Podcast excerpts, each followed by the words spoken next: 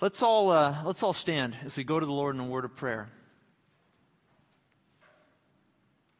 Heavenly Father, God, thank you for this morning. Thank you, God, for uh, this, this time that we have to be together as a church family, to come under the name of Jesus Christ, the one in whom we believe for our eternal destiny. And God, we thank you, Lord, for uh, just the opportunity to be growing together as a church, to be spurring one another on, to know that whatever come what may in the world around us sickness, trial, hardship we've all been through uh, different measures of it all. But when we come here and when we gather on a Sunday morning like this, we're reminded of all that we have in Christ, of all of our glorious future that awaits us in heaven. God, we know when we come together that you're with us, that you've got a plan for us, that we can have hope, that our future is bright. God, we pray, Lord, that you would uh, watch over those uh, who are up the mountain right now. We pray for our Trek youth group. Would you keep them safe? And may they also learn about you uh, this weekend. And now bless us now, God. As we open up your word, would you honor our efforts to understand you? May your Spirit guide our study today in the book of Colossians. In Jesus' name, amen. You may be seated. Open up your Bible to Colossians chapter 2. Colossians chapter 2. As you're turning there, uh, when I was a kid, my, uh, my, my dad sometimes would get up to make breakfast. Uh, he wouldn't do it very often. He's kind of like me. He's not a great cook. Uh, but every once in a while, he would, uh, you know, brave the kitchen and uh, and go out there and try and uh, make a, a, nice hearty meal on a Saturday morning for us kids and my my mom. And and uh, one such morning he woke up early and uh, he he got the cookbook out you know to make some pancakes and uh, he started putting the ingredients together as he was reading it. And he put it all together in the in the bowl and stirred it up and, and, and poured the pancakes on the grill. And we, we woke up to this this wonderful smell of pancakes in the air and we came uh, down we came out of our bedrooms, got to the dining table, and our dad put the pancakes in front of us, and and uh, he kind of he kind of hesitated as he did, but he, he put the pancakes in front of us, and we kind of looked at them. They looked a little bit different than usual, but nonetheless, we put the spread spread that butter on, we put the syrup on, we we uh, cut out a piece, and we took a bite, and uh, we all spat it back out immediately. And my dad said, What? And we are like, That's horrible.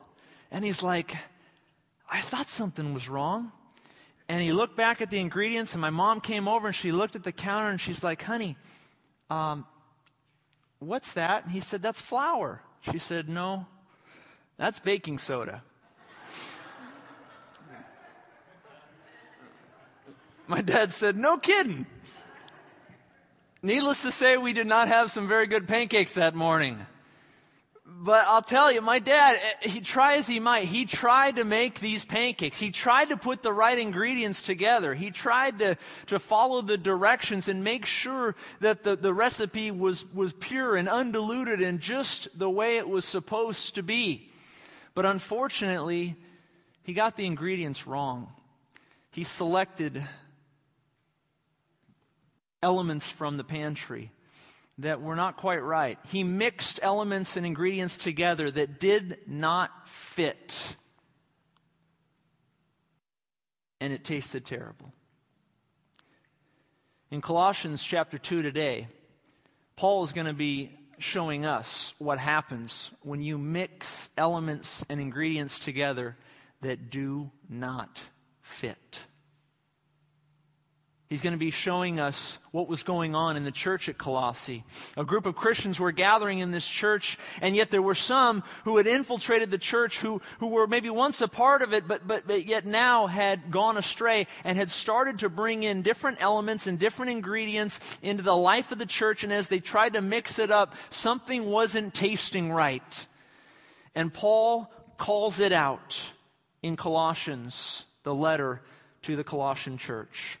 The title of my message today is The False Teaching at Colossae, Part 2. Part 2 of now what's going to be a three part series Beware of Subtle Syncretism. Beware of subtle syncretism. You say, well, what's syncretism? I've got a definition for you there right on your outline if you'd like to write it down. Syncretism is the union of different, sometimes even opposing, principles or practices in philosophy or religion. I'll read that again. Syncretism is the union or the bringing together of different and usually even opposing principles or practices in philosophy or religion. And with that in mind, this syncretism that was penetrating the church at Colossae, let's read from Colossians 2, verses 16 to 19. Paul writes this in his letter to the church. He says, and we're picking him up mid thought here. We've come from, from week one.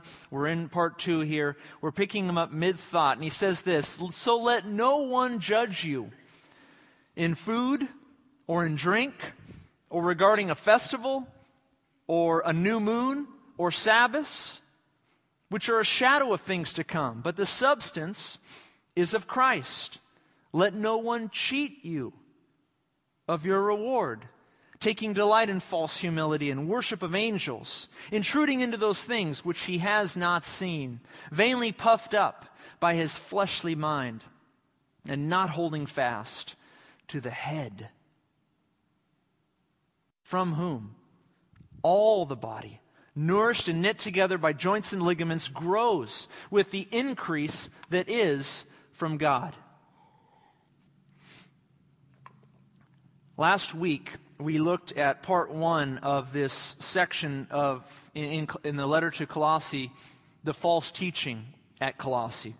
We were in chapter 2, verses 6 to 15. The section really goes all the way to 3, verse 4, so we'll finish up with 220 to 3, verse 4 next week.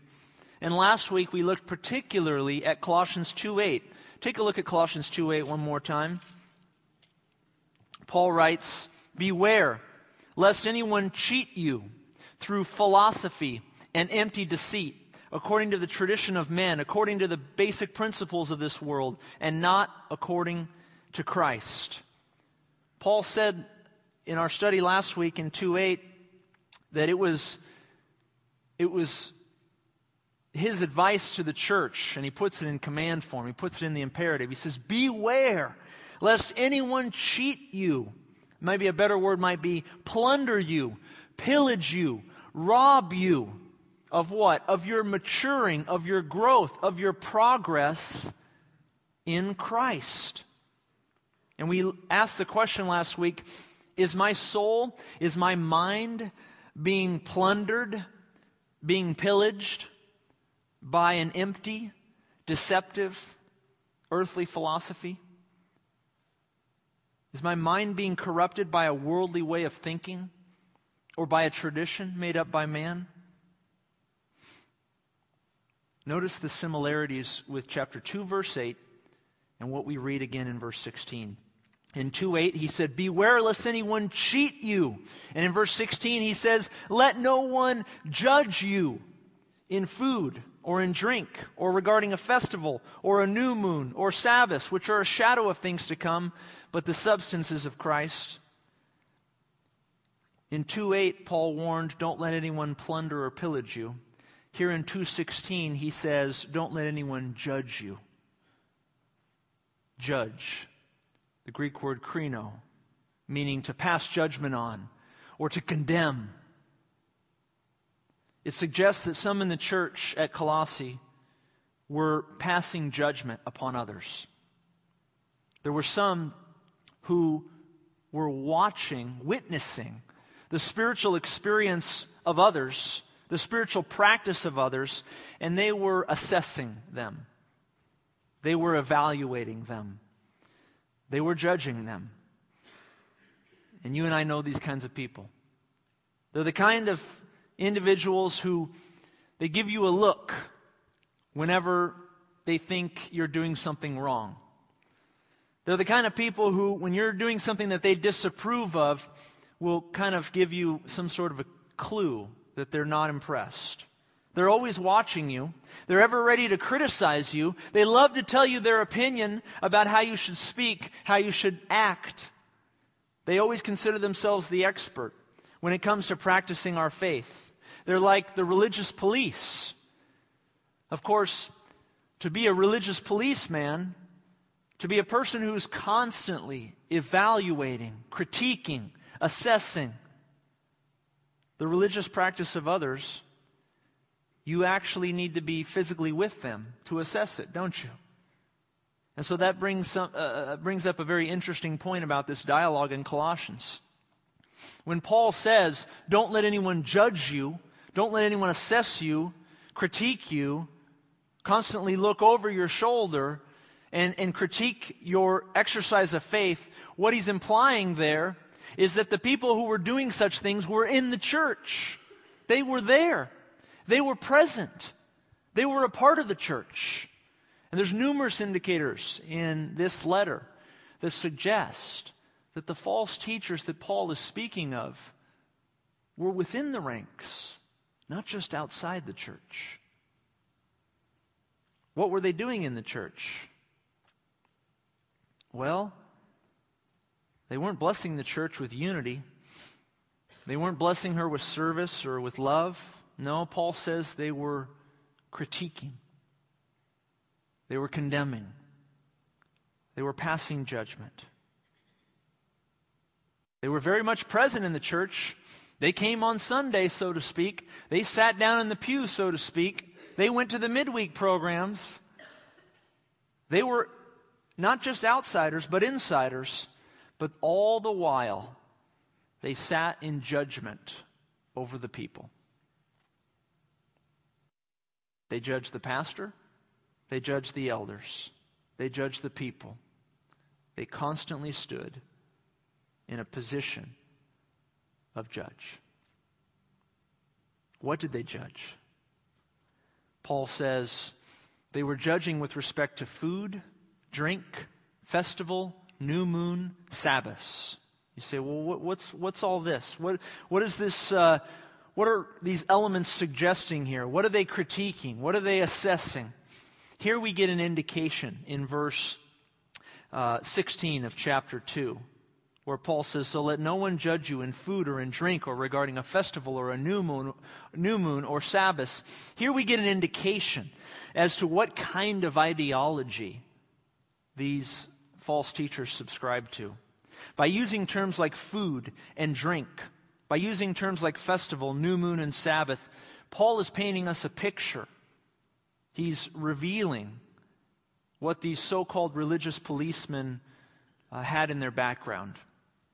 And that is, at the very least, they had some measure of Jewish roots. Jewish roots. It was the Mosaic law that prohibited certain kinds of unclean foods. It was the priests and the people of Israel who were admonished in Leviticus 10 and 11 to abstain from certain kinds of contaminated water, the priests to, to not drink under certain circumstances as they entered the Holy of Holies. There were rules, there were regulations under the Mosaic law. Certain uh, groups, like the Nazarites, could not taste of the fruit of the vine. It was also the Jews who celebrated certain religious festivals, whose calendar was very much attuned to new moon cycles. In fact, the Jewish, uh, the Jewish calendar itself, each month begins with a new moon. It was the Jews who refrained from labor and work every Sabbath day. And so to speak of food and drink and festival and new moon and Sabbaths is to speak of infiltrators in the church who had a measure of Jewish roots, going back to the law, going back to the law of Moses, going back to the old covenant. This is not to suggest that they were merely Judaizers in orientation. For just a couple verses after this, we'll also find evidence that, that these false teachers, they also had participation in very mystical and visionary experiences that were often the hallmark of Gentile pagan worshippers as well. And so, many scholars, in their assessment of what's happening in Colossians 2. What's the teaching? What's the false teaching?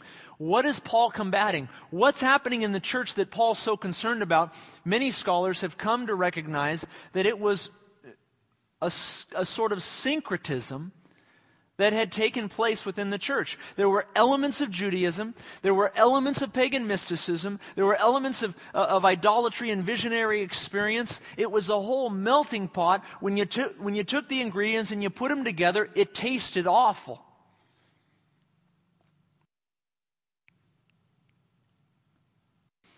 But Paul is not so worried about defining these teachers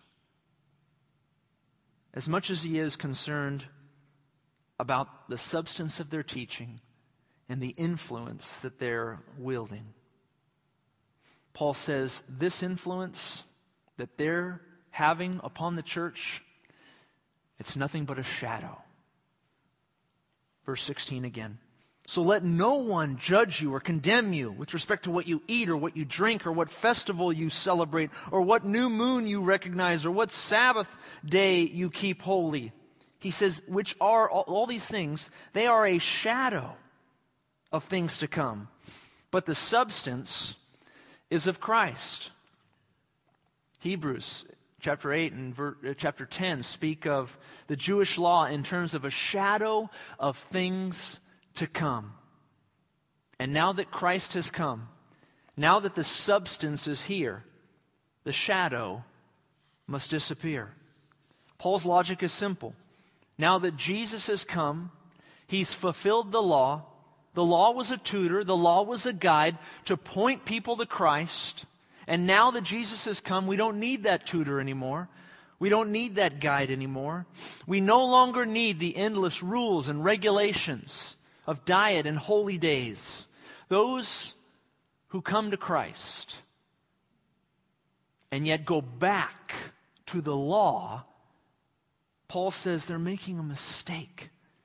They're regressing.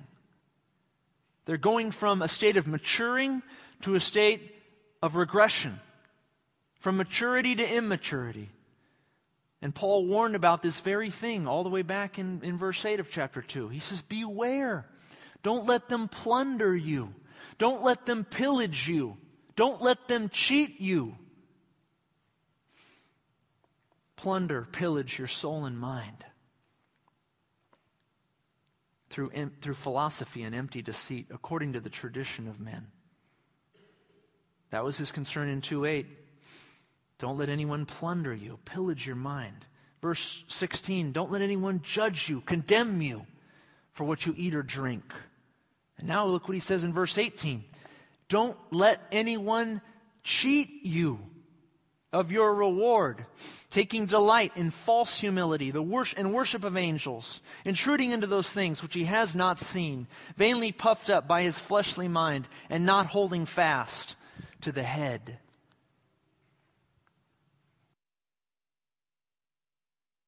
Don't let anyone plunder you, verse 8. Don't let anyone judge you, verse 16. Don't let anyone cheat you, verse 18.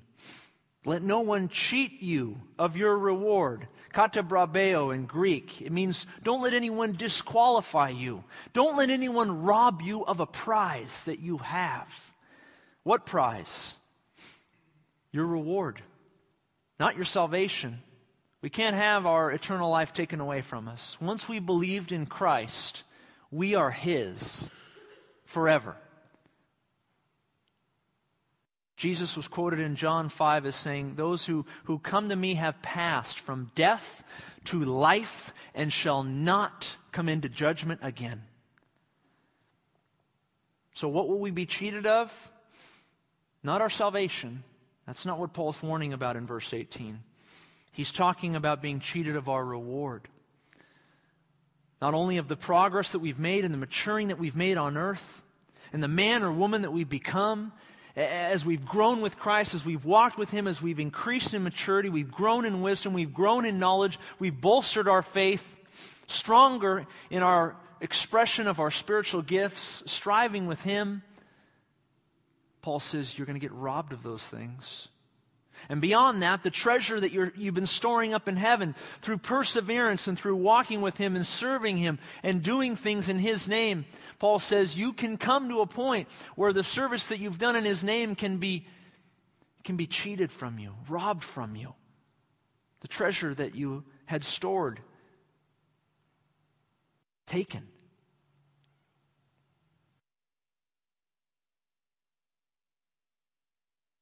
Don't let anyone sneak in, Paul says. Don't let anyone plunder and pillage your mind with the old law, with some man made tradition. Don't lose ground. Paul was concerned that the Christians in Colossae were in danger of losing much, that they would lose a great deal of their reward of their maturing in Christ, that they would lose it in proportion to how much time and attention that they would give to the subtle syncretism and practices of these false teachers. We, uh, we human beings, we love uh, drama, right? We feed off of drama. We like controversy. Uh, we like mysteries. We like to discover things. Fewer things in life arouse our interest more than when someone uh, indicates to us that, that they have a secret. My kids go absolutely crazy when I look at Bennett or Mallory and I say, I have a secret. They, they look at me and they're like, What is it? Tell me now. They, they go bonkers. My kids will do anything I tell them so that I will just explain to them what the secret is, so that I will reveal the secret. And, and, it drives them mad when they have to wait hours or even days before the secret is revealed, which is nine times out of ten a trip to McDonald's. What a secret, huh? We go big in the Anderson home. They love learning the secret. And in like fashion, the false teachers in Colossae, they were masters of influence. They knew what it meant to have a secret. They treated their spiritual knowledge that they claimed to have had, they treated their, their spiritual practices and exercises as if it were a special, mystical secret, without which you can't possibly know or please God. You need my secret, they would tell the fellow members of the church. You need to know what I know. You need to do what I do. I have the corner on how to practice this thing called Christianity.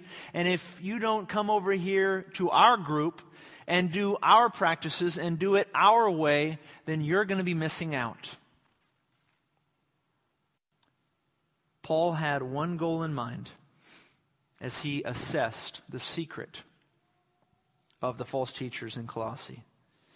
He wanted to expose the secret for what it was, and that is a figment of their imagination.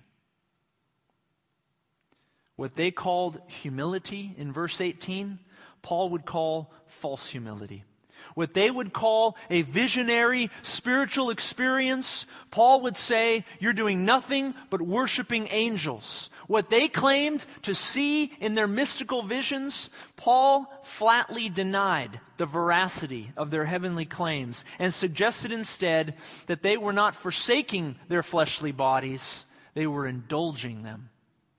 Take a look again at verse 18. Paul writes, Let no one cheat you of your reward taking delight in false humility, worship of angels, intruding into those things which he has not seen, vainly puffed up by the fleshly mind. The infiltrators in the church had put on an aura of humility, but Paul likened it to false humility. Humility in a man or a woman is a very attractive quality. But when it is fake humility, when it is pretentious, when it is contrived, it can be poisonous. You see this kind of fake humility in highly legalistic Christian circles. You see this kind of fake humility in very many Christian cult groups. It's deceptive to know the difference between who is authentically humble in Christ and who is being pretentious about their humility. It's hard to know the difference. And so Paul says, watch their actions, watch what they do. And these infiltrators in the church at Colossae, where they were doing some very strange things. One of the seminary professors of mine uh, at, at Biola and Talbot, Dr. Clint Arnold, was very intrigued by some of the strange things that, that Paul claims that they were doing in Colossae, these false teachers. He was particularly intrigued by the mentioning of the phrase worship of angels in verse 18. Take a look at that. Worship of angels. And Dr. Arnold wanted to learn more about exactly what that entailed. He ended up devoting an entire book. I'm holding up a couple books today, but uh, The Colossian Syncretism by Clint Arnold. It's a fascinating book on the nature of the ideology and the practice of the, of the false teachers in Colossae. And Dr. Arnold, in, in parts of his summary of, of the work, he said this, and I quote The philosophy at Colossae included an element of invoking angels, probably for protection, help, and assistance. He goes on to describe this Colossian practice as, quote, calling on angels, invoking them, praying to them, to protect them from evil powers, and also for revelation that they would have taken place in a visionary manner. That would have taken place in a visionary manner. So Arnold has done this comprehensive study of what was taking place in Colossae in that day and age, and in the generations prior and the generations after that. And this is his, this is his conclusion. It is that when, when Paul says you're worshiping angels, what was happening on the ground in the church, according to Arnold's work, is that there were literally elements of people within the church who were invoking angels in their prayers. There's particular evidence of the angel, the archangel Michael, who was being invoked, prayed to, even worshiped. Why were they invoking angels? They were invoking them for protection. They were invoking them for um, healing. They were invoking them for provision, success in their lives, even praying to them for protection from evil forces, and even receiving revelation from these angels, seeking the angels to reveal to them spiritual truths. Arnold's conclusions here that the false teachers were claiming heavenly visions comes right out of chapter 2 verse 18 in which Paul says, quote, they were intruding into those things which he has not seen. Now, there's some dispute there about the word not. In fact, some Greek manuscripts exclude the word not, where Paul says they're intruding, they're intruding into things which they've seen. And in other manuscripts, it says intruding into the things which they have not seen. But in either case, whether the word not is there or not, no pun intended, what Paul's suggesting here is that they're intruding, they're entering into things that they know nothing about. That whether they're actually seeing something or whether they're pretending to see something, whether the word not's there or whether it's not there, Paul says, you're walking a spiritual path that you have no idea the consequences that lie ahead. We, th- we might think today of, uh, you know, using uh, what was, what's been done in the past and what's still often used today, the use of a Ouija board. Many consider like a game, some sort of a, you know, a fantasy game, something fun. And yet, I've spoken to uh, a great m- many individuals who have had uh, vi- highly unusual and evil and corrupting experiences using uh, this, this modern tool of communication called a Ouija board. There are others who um, I've spoken to, Christians today, but in their past, uh, they had a lot of experience with the occult and with uh, dealing even in witchcraft. And uh, I won't, I won't go into great details, but folks, Paul's suggesting here, he says, you're walking a path that you have no idea the dangers that lie ahead. Whether you're seeing something or whether you're just pretending to see something and you're announcing it to everyone, he says you're walking on thin ice. You're treading on things you ought not. You claim to have visions, but you're not seeing Christ. Your visions are blurred. You're seeking spiritual knowledge and power, but you're not seeking it from Jesus. You're seeking it from angels. And you're wrong to go to this source. You ought to seek Christ. But in your quest for a deeper spiritual experience, all you're doing is paying homage to lesser spiritual beings. All you're doing is worshiping angels. So prominent did this practice of angelic invocation become in and around the city of Colossae that about three centuries later, in 350 AD, in the town of Laodicea, just a little bit to the north of where Colossae is today, in the town of Laodicea in 350 AD, a council was convened, a Christian council of church leaders, and they issued another decree. They had been issuing decrees down through the, the, centuries. They issued their 35th decree in 350 AD. I want to read it to you, and I quote. This is from this is the 35th decree of the Church of Laodicea 350 AD. Quote, Christians shall not turn to the worship of angels, thus introducing a cultus of the angels. This is forbidden. Whoever therefore shows an inclination to this hidden idolatry, let him be anathema or cursed. End quote.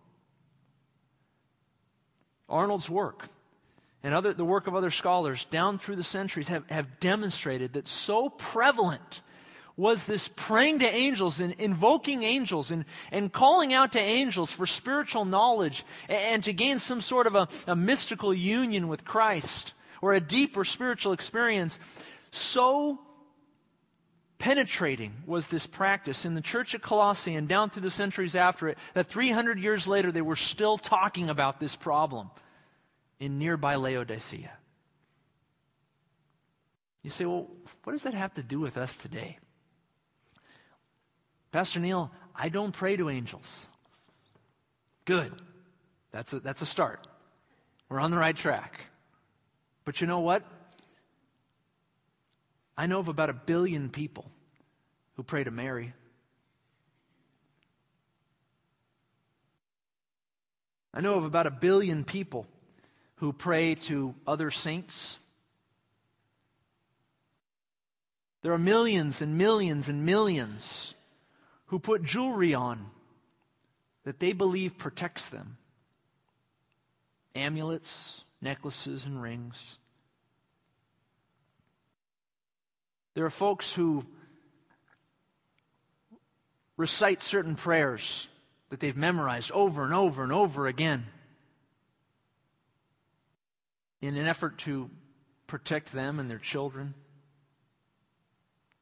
There are others who involve themselves in, in, in learning the names uh, uh, of, of, of demons who afflict them.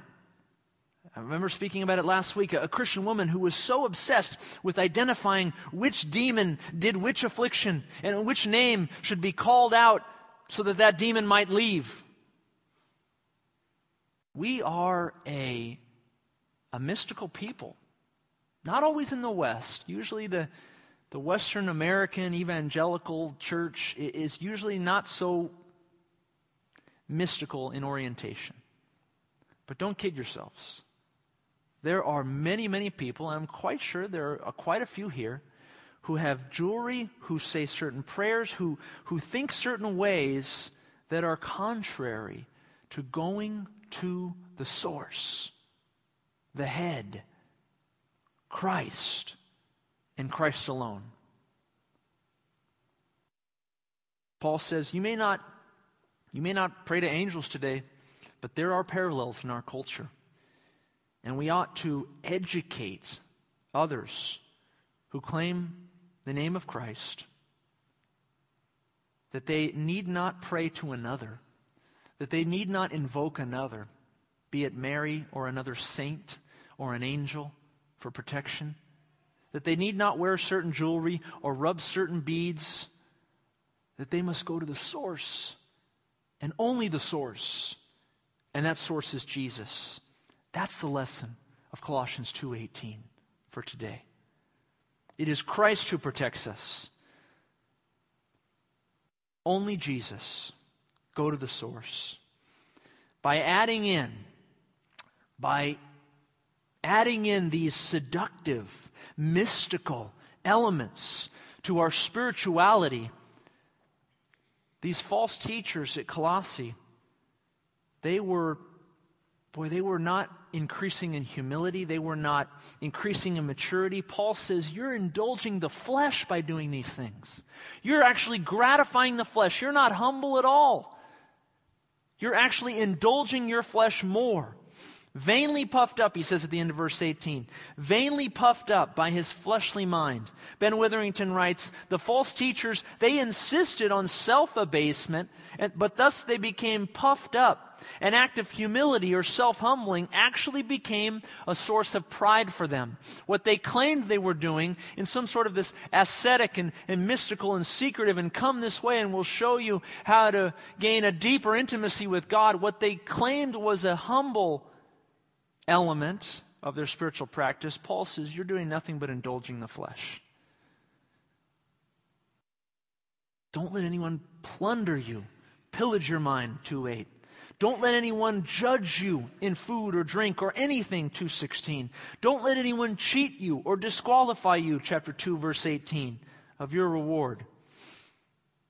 Paul asks these, Paul makes these statements to the Colossians, and so we ask ourselves, what am I susceptible to?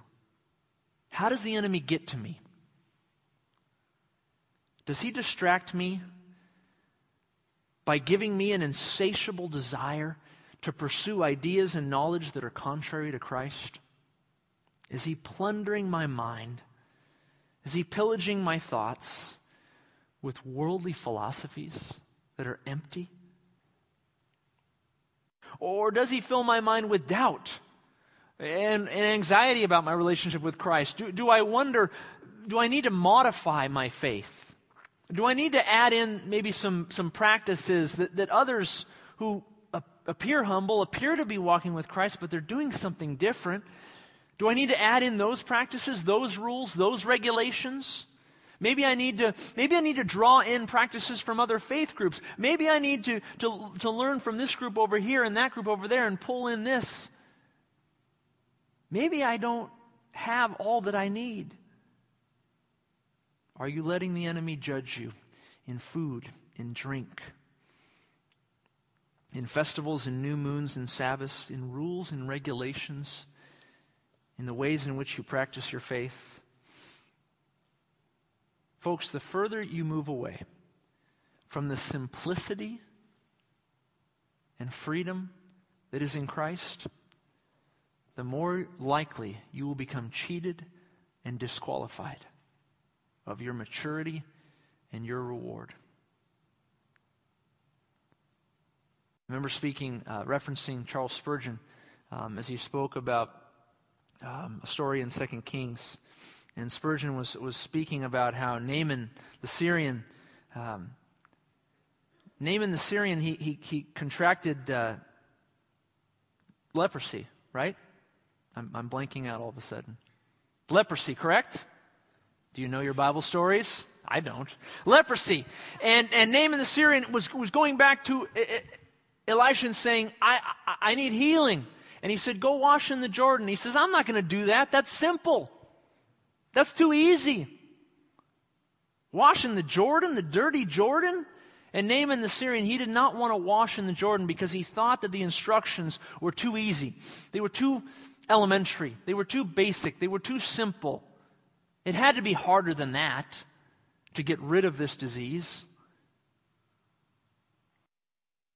And Spurgeon quotes, uh, he speaks of that story, and he goes back to the story of salvation and the gospel and the simplicity of it and the freedom of the gospel. And he says, There are so many, I'm just paraphrasing here, but he says, There are so many who come to me and they want something hard. They want something difficult. They want, they want to jump over a bunch of hoops, jump through a bunch of hoops and jump over a bunch of hurdles and, and say certain prayers and, and do certain things. And they want a long list of practices and prayers and efforts that they can do that, that might gain them something more with Christ. And Spurgeon, as if he was speaking the Naaman the Syrian, looks at these folks and he says, Hey, it's simple, it's free. Believe in him and live. Believe in Christ and live. Go to the Word. Go to the simplicity of the gospel. Involve yourself in the church. Read the Word. Pay attention to the Spirit within you and live your life. Don't draw from other religions. Don't draw from those who claim to have some sort of a secretive, mystical, more intimate experience. He says they're going to draw you away. A.T. Lincoln writes this. He says the advocates of the philosophy, these false teachers, they take the earthly situation as their starting point, from which, by their own efforts and techniques, they'll somehow ascend into the heavenlies. But Paul moves in the reverse direction. He sees the starting point and the source of the believer's life in the resurrected Christ in heaven. Let no one cheat you of your reward taking delight in false humility, worship of angels, intruding into those things which he has not seen, vainly puffed up by his fleshly mind, and not holding fast to the head. Take note, folks, right here, that, that verse 18, we've come through it now uh, for a considerable amount of time. Verse 18 is a description of the practices of the false teachers. He talks about they, t- they take delight in false humility. They worship angels. They intrude in things that they've not seen. They're vainly puffed up in the fleshly mind. And he continues that thought in verse 19. They're not holding fast to the head. Well, that's an odd way of putting it. They're not holding fast to the head?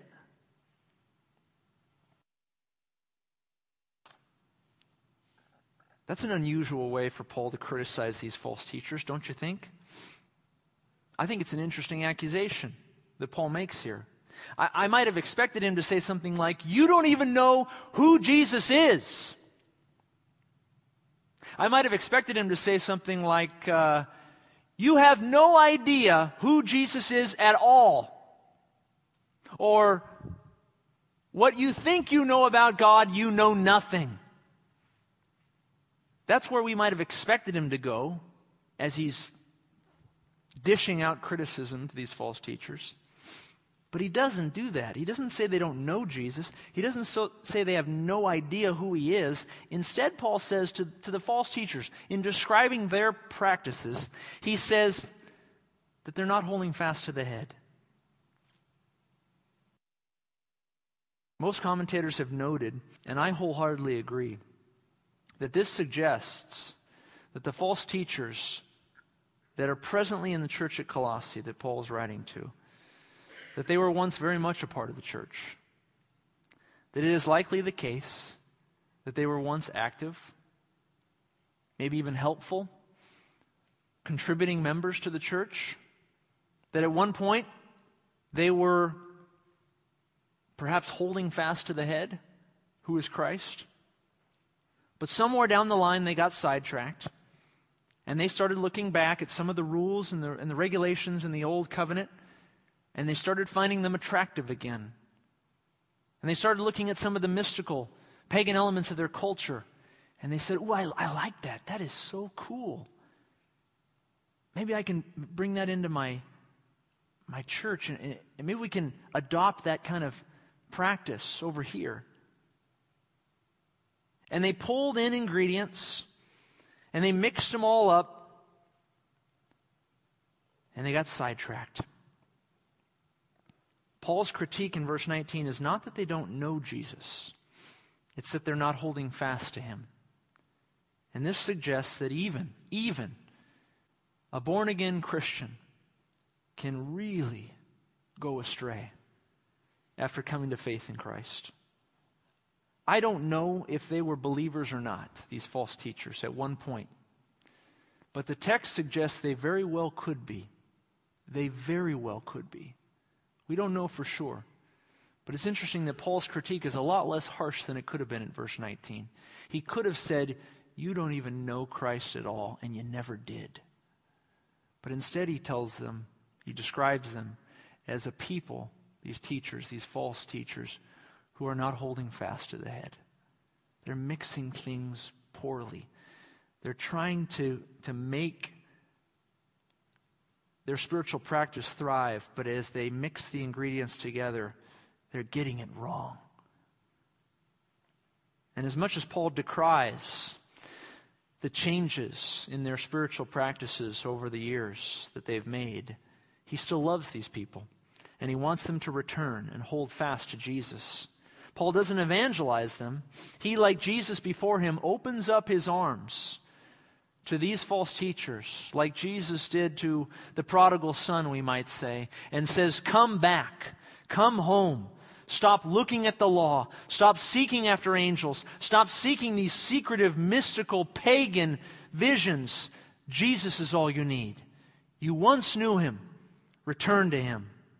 Paul's words give us hope for our family members who have once received Christ but have later gone astray, who once believed in Jesus but now live in the world, who once trusted Christ, but who now believe a lie. Colossians 2 18 and 19 give us hope for those family members and friends. That God, perhaps, in His providence, knows who are His yet still. And that even if they go astray, sometimes for many years, our Heavenly Father is a patient God who loves to open His arms wide and say, Come back, come home. I've missed you. God's given us His Son that we might be born again. He's given us His Word and His Spirit to show us how to live. He's given us the church that we might walk together as we walk with Christ. It is in these things that we find out how to truly grow in our faith, not in mystical pursuits or an invocation to angels or others, but in Christ alone.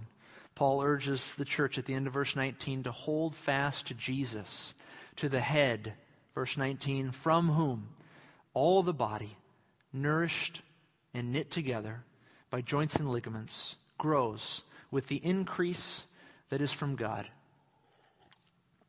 Doug Moo writes Christ is the substance of which the various rules and regulation, uh, various rules and celebrations these teachers are advocating are just the shadow. Christ is the head of the body, the source of all true spiritual nourishment. It is a real temptation, I think, in our day and age, especially for those of you who have been Christians for quite some time, um, to want something more. You've been a Christian for maybe a decade or two or three or four, and as you carry out your faith, uh, the temptation is to think there's got to be something deeper. There's got to be something more. I feel a little stunted. I feel like maybe there's somehow some way that, that I should be stretched or, or, or move in a different direction. The temptations are there for all of us. But, friends, Paul is making it indelibly clear here in Colossians 2.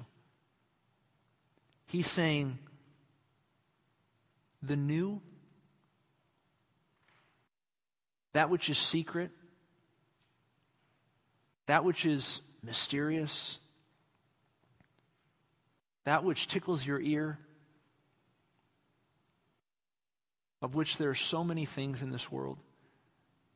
He says, all those things are shadows,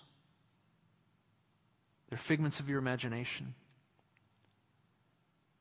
And in the time in which you give in to those temptations and you pursue that worldly ideology, in the moments and in the years sometimes where you go astray, getting away from the simplicity of the gospel and of God's word, you realize just how much you lost. I look back over my life, um, even as a young man, um, and there have been moments where, sometimes months at a time, where I got sidetracked by something. Something tickled my ear, something caught my attention. And when I pursued it with everything in me, thinking that those, those next few months would be so glorious and so wonderful as I, as I learned some new thing or idea or, or as I subscribed to some new philosophy or way of thinking. And yet it left me empty and it left me void. And yet when I fill my soul with this, God's Word, when I fill my mind and my heart with reminders of the simplicity of the gospel, that Jesus loves me, that I have a home in heaven, nothing else matters. Nothing else matters. There's a lot of things that'll tickle your ear out there, folks. And I have no doubt that right now you could think of many that are tickling your ear. Return to the source. Beware of subtle syncretism. It can be poisonous and deadly. Let's pray. Heavenly Father, uh, Lord, we want to be a, uh, a focused people. It, it's hard, God, especially when we've been practicing our faith for many, many years, um, to know, God, how to how to take that next step, how to grow even further, how to go even deeper. And sometimes in those pursuits, we get sidetracked, we go astray. God, would you forgive us when we subscribe to worldly philosophy? When we mix ingredients, God, that ought not be mixed. We do it all the time. The way we think about money, the way we think about entertainment, the way we think about how to parent, how to be involved in our marriage how to live this life, Lord. There's so many ways to get sidetracked. Yet your word, your word, your word, Christ in us, your spirit who guides us, the church, these are the gifts, God, that you've given to us to guide us, to lead us, to show us how to live. Lord, would you always bring us back to the beautiful simplicity of the gospel that we're saved by grace through faith in Jesus, that we have a home in heaven, that we need not fear anyone or anything because on the last day we'll be with you forever. Lord, let us not get sidetracked by the empty deceit of this world. Let us stay focused on you, the source, the head, your Son, Jesus Christ, in whose name we pray. Amen.